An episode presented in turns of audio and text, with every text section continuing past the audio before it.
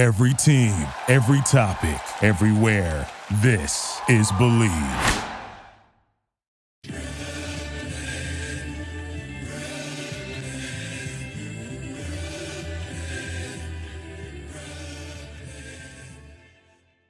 What is up, Nets world? We're back here on the Believe in Nets podcast on the Believe Podcast Network. Just over a week out from the start of the NBA regular season, where the Brooklyn Nets will tip off against the Cleveland Cavaliers.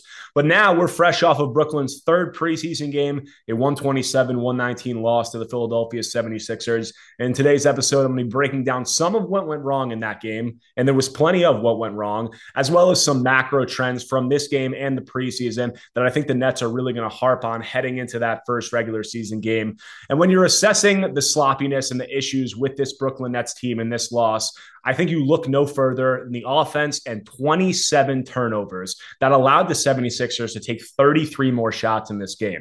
Those two numbers, when I was going into the press media room after the game, I looked at the box score. I did a double take at the sight of that 27 turnovers and a 33 shot disparity, something that I don't know if you'll ever see in a regular season game or at least one that matters. And, you know, this is preseason. So obviously there's going to be some sloppy play, but I really think that those two numbers are indicative of some of the struggles we may see early on in this offense, you know, headlined by Ben Simmons and also alongside Nic Claxton, that pairing that we've heard so much about dating back to the start of last last year's regular season. And just talking about Ben because it feels like we're obligated to talk about Ben at the start of all these episodes given his improved health and his play and just the question marks surrounding him are the biggest developments entering this season. Ben came into this game, he had 8 points, 9 assists, 6 rebounds, 3 steals a block but eight turnovers, four of eight from the field in 29 minutes. And it was sloppy from Ben early on, as it was the whole team in the first half. It was 17 turnovers from the Nets in the first half. They were really struggling to get anything going offensively. But we did see some more of what we saw from Ben in those first two preseason games, which was him being a little bit more aggressive early on in the game. He had a nice play coming off a of pick and roll where he went in between his legs, split the double team, and went in and finished through contact for an and one. Those are the kind of plays that we didn't often see. He had some big time highlight plays in the second half that I'm going to get into later. He was trying to push the pace. So Ben said after the game, you know, when asked about the eight turnovers and just the team sloppiness as a whole, of, of I'd rather get the turnovers out of the way now. We're going to use this game as a learning experience moving forward, which I do think is true. And I think one of the, the first things that I need to emphasize when talking about those turnovers is the fact that Mikal Bridges and Cam Johnson were both out during this game. And that is going in an offensive unit that has Ben Simmons and Nic Claxton on the floor, that is going to kill the Nets. And it's something I'm going to get into more at length later, but I think that was a big reasoning for it. So, overall, from Ben in this game, I think that he had his moments, he had his sloppy moments, but overall, I think you can still see the improving fluidity, the, the improving confidence. We're seeing some real splash vintage Ben Simmons plays, kind of what we saw in his Philadelphia days when he was an all star three seasons in a row. So that is a resounding positive. And while we're going to break down the sloppiness, I do think that you really have to come away feeling good about what you saw from Ben in this game. But really, what I wanted to focus on in this episode is that Ben Simmons and Nic Claxton pairing that last year was not viable offensively. After Jacque Vaughn took over as the Nets head coach last season, he moved away from the Nets, uh, from the Simmons Claxton pairing in just two games. He moved Simmons to the bench. He played Simmons almost exclusively at center, and those two were staggering minutes because he did not feel that the pairing could really field a competent offense. But this year, Vaughn has said at length that he's committed to it, that Simmons is the point guard as long as he can play at a certain level. And they're going into this season committed to having those two guys as their two most versatile defenders, two of their best athletes on the floor together to try to take advantage of their gifts while also fielding a competent offense. And if they're going to field a competent offense, there's three keys that I see from what I've seen on tape to making that Simmons Claxton pairing viable. And I'm going to break down all those right now. And the first one is something that we've heard Jock, Jacque Vaughn talk about ad nauseum this preseason, and that is having premium spacing from the other three players around Simmons and Claxton is the term that Vaughn keeps using. And when he's saying that, he's saying that the other three players need to be high level spot up shooting threats. And for the most part, that's going to come from Mikal Bridges and Cam Johnson, obviously. The Nets not having them in this game, you know, it opened up a glaring hole there and it really had the offense looking completely completely out of sorts for the majority of the first half. Without those two, the Nets took 11 threes in the first half. They committed 17 turnovers that led to Philly taking 20 more shots in the first two quarters. And the Nets have two players in Spencer Dinwiddie and Cam Thomas who I think are really interesting and I've I've wrote about, I've talked about throughout this training camp in this context because Dinwiddie and Thomas, obviously two players who have been lead ball handlers for most of their career, and they're now playing more of an off-ball role, heavy off-ball minutes alongside Simmons. And for this offense to work, those two have to commit to taking a heavy dose of catch and shoot threes. If you want any sort of spacing, if you want Simmons and Claxton to have room to operate, if you want the offense in the half court, you know, not even to be good, but just not to be one of the worst in the league, which is what it could be if this goes wrong. So I asked Vaughn if he's been happy with what he's seen from Thomas and Dinwiddie in terms of committing to those spot up threes after the game. Here's what he had to say. Yeah, Erik, and this is a prime example tonight. Is uh, you? I think you have to shoot those catch and shoot threes. So I've encouraged Cam. Uh, I think one of these games he was four for seven for three. Like the catch and shoot without doing it off the bounce is huge for us because Ben is going to create the closeout or Ben's going to create the advantage for us, and uh, we don't want to give that advantage back to the team by you know over dribbling sometimes and getting back into the paint where they have a chance to uh, make rotations. And so those catch and shoot threes we want to encourage. Spencer's really good at it. Cam is growing in, in that area for us, and so uh, you saw tonight. If you turn those down those can turn into turnovers. Uh, and so this is a prime example tonight. So you see Vaughn talking there about the emphasis he's been putting on taking those catch and shoot threes to Dinwiddie and Thomas in particular, two guys who were ball handlers in the past. Because as he said, Ben's going to create those advantages. Ben's going to create those kickouts. And in an offense that features two non-shooters, the Nets cannot afford to pass up those looks, those opportunities, and they need the defense to respect those other three guys at a rate that opens the floor up to the point where the offense can just function at an NBA level. So that's going to be of the utmost importance. And you know this play is a good example. There was a play early on that was a good example of what Vaughn was referring to. Spencer Dinwiddie, this is early on in the game. He comes off a little action, rolling to the middle. He kicks out to Cam Thomas, who has several feet of airspace with the defender on a late rotation, but Cam decides not to take the three. He gives it back to Dinwiddie at the top of the key, who also has airspace with a late rotation, and again, does not take the three, leads to a turnover. So this is what Vaughn is talking to. You cannot afford to pass up those opportunities. You cannot afford to pass up those looks if you're going to make this offensive make this offense work. And I'm not saying that either of those guys have been bad. Dinwiddie and Thomas as three point shooters. They actually have been pretty good throughout the preseason. I think Dinwiddie's nine of 14. The majority of those are catch and shoot looks. Thomas, I think, is eight of 13 from three. Five of those, I think, are catch and shoot threes. He was a little reluctant early on in this one, but he hit three catch and shoot threes as the game went on, which was really good to see. And he looked comfortable doing so, which is going to be a big barometer of this unit's upside with Simmons and with Claxton on the floor. And, you know, Dinwiddie and Thomas doing this is going to be so important because if they can provide enough spacing to be on the floor in those lineups, they also have the ability to create their own shot late in the shot clock and in transition to provide that extra scoring punch and provide things that Simmons and Claxton's can't do in terms of just being three level scoring threats. So it's the combination of those two those two things. Whereas you compare that to a Royce O'Neale and a Dorian Finney Smith, two other guys who are adequate three point shooters who could come off the bench, but are limited as ball handlers and limited as finishers. And we saw it throughout this game that there are points where they're getting kickouts off these rotations and guys are closing out and they don't have the ability to get into those second side actions to create their own shot the way that a Dinwiddie or Thomas can. So Spencer and Cam committing to taking these catch and shoot threes, committing to doing so, even maybe in situations where they might have been un- uncomfortable in the past. That's really going to be of the utmost importance if the Nets want to make this uh, Claxton and Simmons pairing work. And just staying on the subject of premium spacing and Royce O'Neale and Dorian Finney Smith in that category, I said before the importance level of having guys like Mikal Bridges and Cam Johnson who are high level spot up shooters in this unit. I think one, if not both of those guys, is going to need to be on the floor alongside Claxton and Simmons at almost all times. And I think Dinwiddie and um, Cam Thomas are going to be of the utmost importance also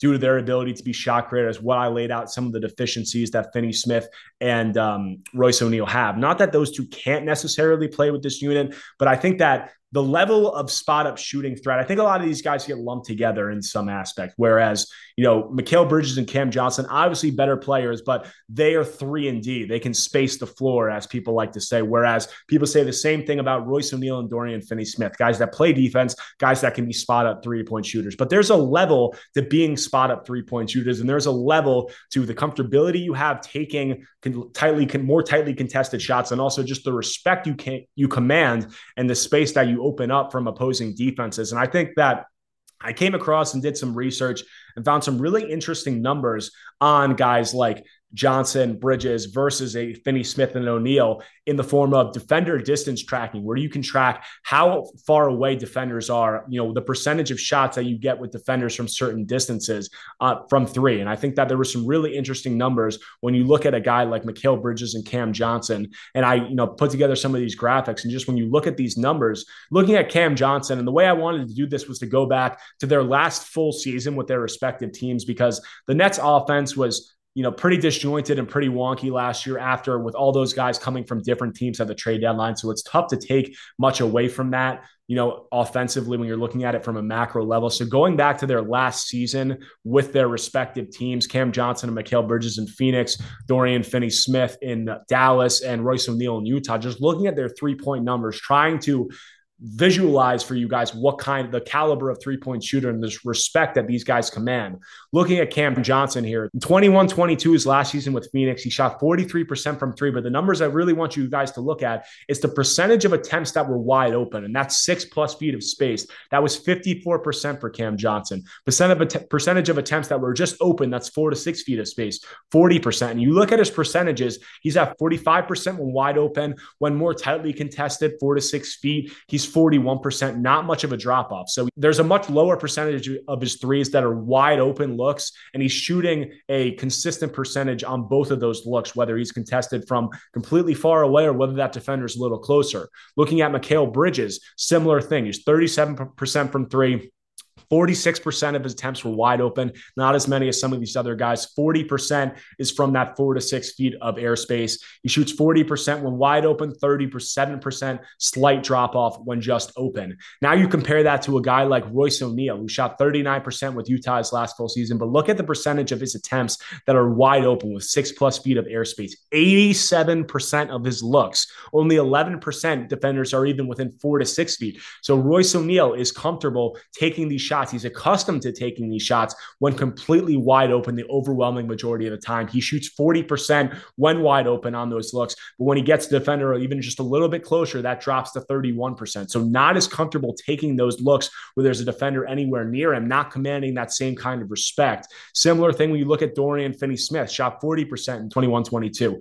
80% of his looks are wide open. That number is up in over 80, similar to Royce O'Neale. 18%, just four to six feet, is just 18% of his looks. Three point percentage when he's wide open is 41%. That drops six whole percentage points when he has those defenders a little bit closer. So the reason that I showed you those graphics and researched those numbers is just to illustrate the level of command and level of respect that Bridges and Johnson, that Bridges and Johnson are going to command. That is really a necessity for this offense alongside a Ben Simmons and a Nic Claxton. In addition to that, obviously, I touched on Cam Thomas and Spencer Dinwiddie, the need of them getting more comfortable doing those things and getting to that level of a Mikal Bridges and Cam Johnson while also being able to provide that shot creation. So that's really what it comes down to is having that high level of comfortability, shooting with a little bit of a tighter airspace, also having some ability to create shots late in the shot clock. That's really the only thing that is going to make this offense viable with those two non-shooters in the starting unit. And it's really going to be those four guys, especially Johnson and Bridges. Hopefully, Dinwiddie and Thomas can get into that mix. And O'Neale and Finney Smith may mix in, but they have some deficiencies that are going to make it tough to be on those guys' level. So that was number one, premium spacing. The second thing that I'm going to talk about is just pace. And we've heard it from the Nets, you know, dating back to last year into this training camp. Ben Simmons has said they want to play a run and gun offense, pace, pace, pace, tempo, tempo, tempo. Part of what part of that is going to be steals. Part of that is going to be grab and go rebounds. And I think we saw some of that, some of both of those things from Simmons Thursday. He had some plays that I think were really indicative of the way the team wants to play as a whole. The steals coming from just their length, their versatility. I think I've put out these numbers, you know, heading, you know, throughout this training camp. I think the Nets average height is around six seven. They have an average wingspan of six ten with some of the additions that they've made. They're a much younger team. I think the eighth youngest team in the league heading into this season. So, you know, being active on defense, getting the hang of some of these new schemes that Vaughn's putting in, getting some of these steals will be one part of the pace, and the other part is just grabbing and go off rebounds. And Simmons, you know, he had a nice play early on where he forced a little get ahead pass to Lonnie Walker, who drove in for a layup. Another play where he, he pushed the ball all the way off a make to the paint on the other end. And then he kind of gave it back for Day'Ron Sharpe, who jab stepped and went in for a layup. And this is when Simmons is at his best. It's taking advantage of his speed, creating numbers advantages and angles that allow him to use his incredible vision and his incredible ability as one of the best passers in the league. And he really is an unbelievable mental processor in those moments. He's just he sees things that some guys don't. It's it's sort of in the mold of what some of the older Nets fans would have saw from Jason Kidd back in the day. And just seeing these angles, seeing these opportunities to get the ball ahead and create advantages from his teammates that most guys just don't see. And, you know, it's not going to be a high level half court team, a high level half court offense with Simmons and Claxton in this unit. So they're going to need to push the pace. They're going to need to create some cross matches. Simmons had a few more plays where he was able to cr- create three point opportunities. They had two plays where he drove and pushed the pace a little bit and then dropped it off behind his back to a trailing Royce O'Neale who hit a couple threes. He had another one where he got it ahead to Cam Thomas and Cam Thomas kicked back out to the top to an open Dorian Finney Smith who pulled the trigger. So plays like that where you're pushing the pace, you're creating the opportunity opportunities to have open catch and shoot threes, to have open driving lanes. And Simmons really being the head of all that is how you're going to take advantage of his skill set the most. So I thought that was nice to see. And I think it's going to be something that the Nets are going to need to continue to do. And they're really going to need to continue to keep up with Simmons because Simmons knows that that's when he's going to be at his best and bring the most to the table. So, you know, Vaughn has said that throughout camp. I think at times we're just having a little trouble keeping up with Ben. Hopefully the Nets will be able to do that better heading into the end of this preseason, into the regular season. Number three on this list, and the last thing I'm going to talk about is off ball activity from Simmons and Claxton because, you know, both of these guys obviously are not shooting threats. And when they're not, when they don't have the ball in their hands, if they're not active, all they're going to do is clog up the lane. And, you know, there's some plays you can take a play early on in this game. For example, uh, Cam Thomas comes off a pick and roll from Nic Claxton going to his left. Look at where Simmons is on in this play. He's kind of standing in no man's land. He's not in position to receive a kick out and rotate the ball from the other side. He's not rolling to the rim, presenting an option. What happens? It turns into a turnover and a lay in on the other end. So that really can't happen. And what we need from Ben, what you need from Claxton is if they don't have the ball in their hands, there has to be some kind of action. There has to be some kind of activity you're working, whether that's a pick and roll on the ball, whether that's screening away from the ball, whether that's cutting to the basket. It needs to be something. There was a play that I thought was a really good example coming off a nice stop and rebound from the Nets, one of their best defensive possessions. They came down the floor. They went right into a dribble handoff on the right side. It wasn't there. What do they do? They reverse it to Claxton, who goes right into a second side action on the other side of the floor. They run a Chicago set with a little dribble handoff coming off a double screen. They work it back to Thomas, who has a driving lane, kick out, extra pass, wide open three for Dorian Finney Smith. So these are the kind of possessions that you're really going to need to see from the Nets with Simmons and with Claxton on the floor. And it's not easy. And that's why a lot of people are skeptical that this, including myself, that this pairing of Simmons and Claxton can be viable in a half court offense because not only do you have to play with the pace, that is going to take a lot of energy out of you, but when you're in the half court, there needs to be such constant movement from those two guys to ensure that you're creating any kind of advantage and not clogging up the paint. That it, it really takes the coach and the entire team being extremely committed and in being in extremely good condition just to be able to create some offensive opportunities. So this is some of what we're going to need to see from Ben. We saw some other plays. He had one where he got a little kick out and he's catching the ball on the move, cutting on a 45, laid it in. We saw another one where he's forcing the issue into the post. You see Day'Ron Sharpe cutting from the weak side corner. He goes in for an alley oop. The Nets' top highlight of the night, a product of Ben remaining active, cutting off the ball, cuts back door. Lonnie Walker finds him with a bounce pass. He makes just a sick behind the back find to Spencer Dinwiddie in the corner for a wide open three, and he splashes it. So those kinds of things where those two big men, whether it's Simmons and Claxton or Simmons and Sharpe, need to be extremely active off the ball if this offense is going to have a chance to really produce any kind of a product that's adequate in the NBA setting. So those are the three things that I think this Nets coaching staff is really going to be harping on to make this starting unit viable. And rounding out the episode, just wanted to touch on a couple of guys that I thought turned in some interesting performances in the game against Philly. The first of which is Trendon Watford, put up 13.7 rebounds, five of 10 from the field, two of two from three. And Trendon just a very interesting player. You know, he has the size of a big man. He's six foot eight, 237 pounds, but he handles the ball with the, like a guard. And he plays with a really nice control to his game. He's able to penetrate. He's able to finish. He's able to hit some of these floaters, but he's not really a good enough three point shooter to be considered a ball handler or a wing player. So I'm not sure how the Nets use him, honestly. Personally, I think him playing alongside Ben Simmons as a small ball five option, putting him in the short roll. It gives you another guy who can handle the ball and run in transition. You can work some five out in those looks. I think that's very interesting. And I think Watford has a really intriguing skill set. It remains to be seen where he fits in, but certainly worthy of a roster spot, in my opinion, based on these performances. And I could even see him getting in the mix for some rotation minutes early on. Next guy is Day'Ron Sharpe.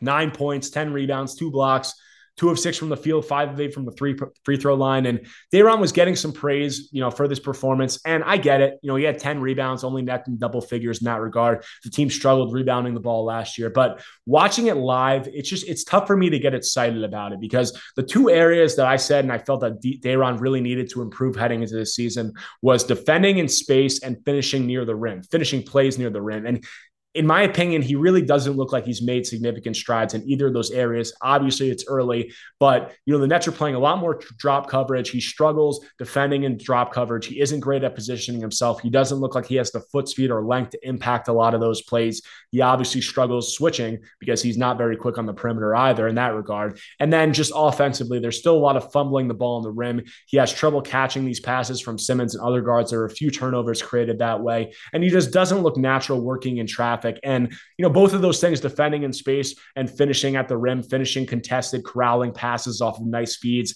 it really just comes back to grace and coordination. And Day'Ron just doesn't look that graceful or co- coordinated, in my opinion. And those were the two knocks on him coming out of North Carolina. So, you can say that he has a concrete skill that translates to the NBA just as a rebounder, but in those other areas with teams becoming more spaced out, teams becoming more athletic, I feel like he's really has some deficiencies in those areas that can be exposed. So we'll see if he can improve, but I'm not, you know, getting on the Day'Ron hype train the way some people may be earlier this year. Um, last guy, I just wanted to throw a quick shout out to Armoni Brooks, one of the Nets' newest two ways, because Armoni comes into the game and this guy is just firing. And, you know, I just, I got to give him some props for the type of threes that this guy can put up after sitting the entire game and coming off the bench cold, pulling up from 35 feet and just draining shots. And we saw it in Summer League. And I, you know, broke down during Summer League some of what he did in prior years in the G League and in the NBA with Houston and Toronto. And he's a guy who can shoot the basketball. You know, I, I put a tweet out after, uh, he hit a couple of threes late in this one, and I said, you know, I complimented his three point stroke and I made a reference to if he had a few more inches on him, which drew some pause reactions on Twitter that I knew were coming as soon as I made it. But, you know, all jokes aside, Armoni, I think a really interesting two way player, especially for what I just broke down for the Nets in terms of their need to space the floor at a high level this season. A guy that, if there's some injuries, I could, it's not out of the realm of possibilities that he could be getting in the mix for the rotation just based on the spacing that he's allowed to provide. Obviously, a long way to go before he could get into that situation. But I do think a very interesting flyer on the Nets and just wanted wanted to give him a quick shout out. But that about does it for this episode of Believe in Nets. Hope you guys took away some good things from what I saw on film in this game heading into that first regular season game next Wednesday. I am Erik Slater, Brooklyn Nets beat reporter for clutchpoints.com. You can find all of my content on Twitter at Erik Slater underscore. Also, you can find all of my articles on clutchpoints.com. Make sure you guys subscribe to this podcast. I'm posting YouTube videos every week at Believe in Nets on YouTube, also on Apple Podcasts. Appreciate you guys for tuning in. Excited to providing some more content on this platform. Got some guests coming on that I'm really pumped about in the coming weeks. Think we'll be able to provide some really good coverage. Got the Nets last preseason game coming up, and then obviously leading into that opening night. Excited to provide more coverage for you guys on this platform as the season progresses. I'll talk to you soon. Thank you for listening to Believe. You can show support to your host by subscribing to the show and giving us a five star rating on your preferred platform. Check us out at Bleav.com and search for B L E A V on YouTube.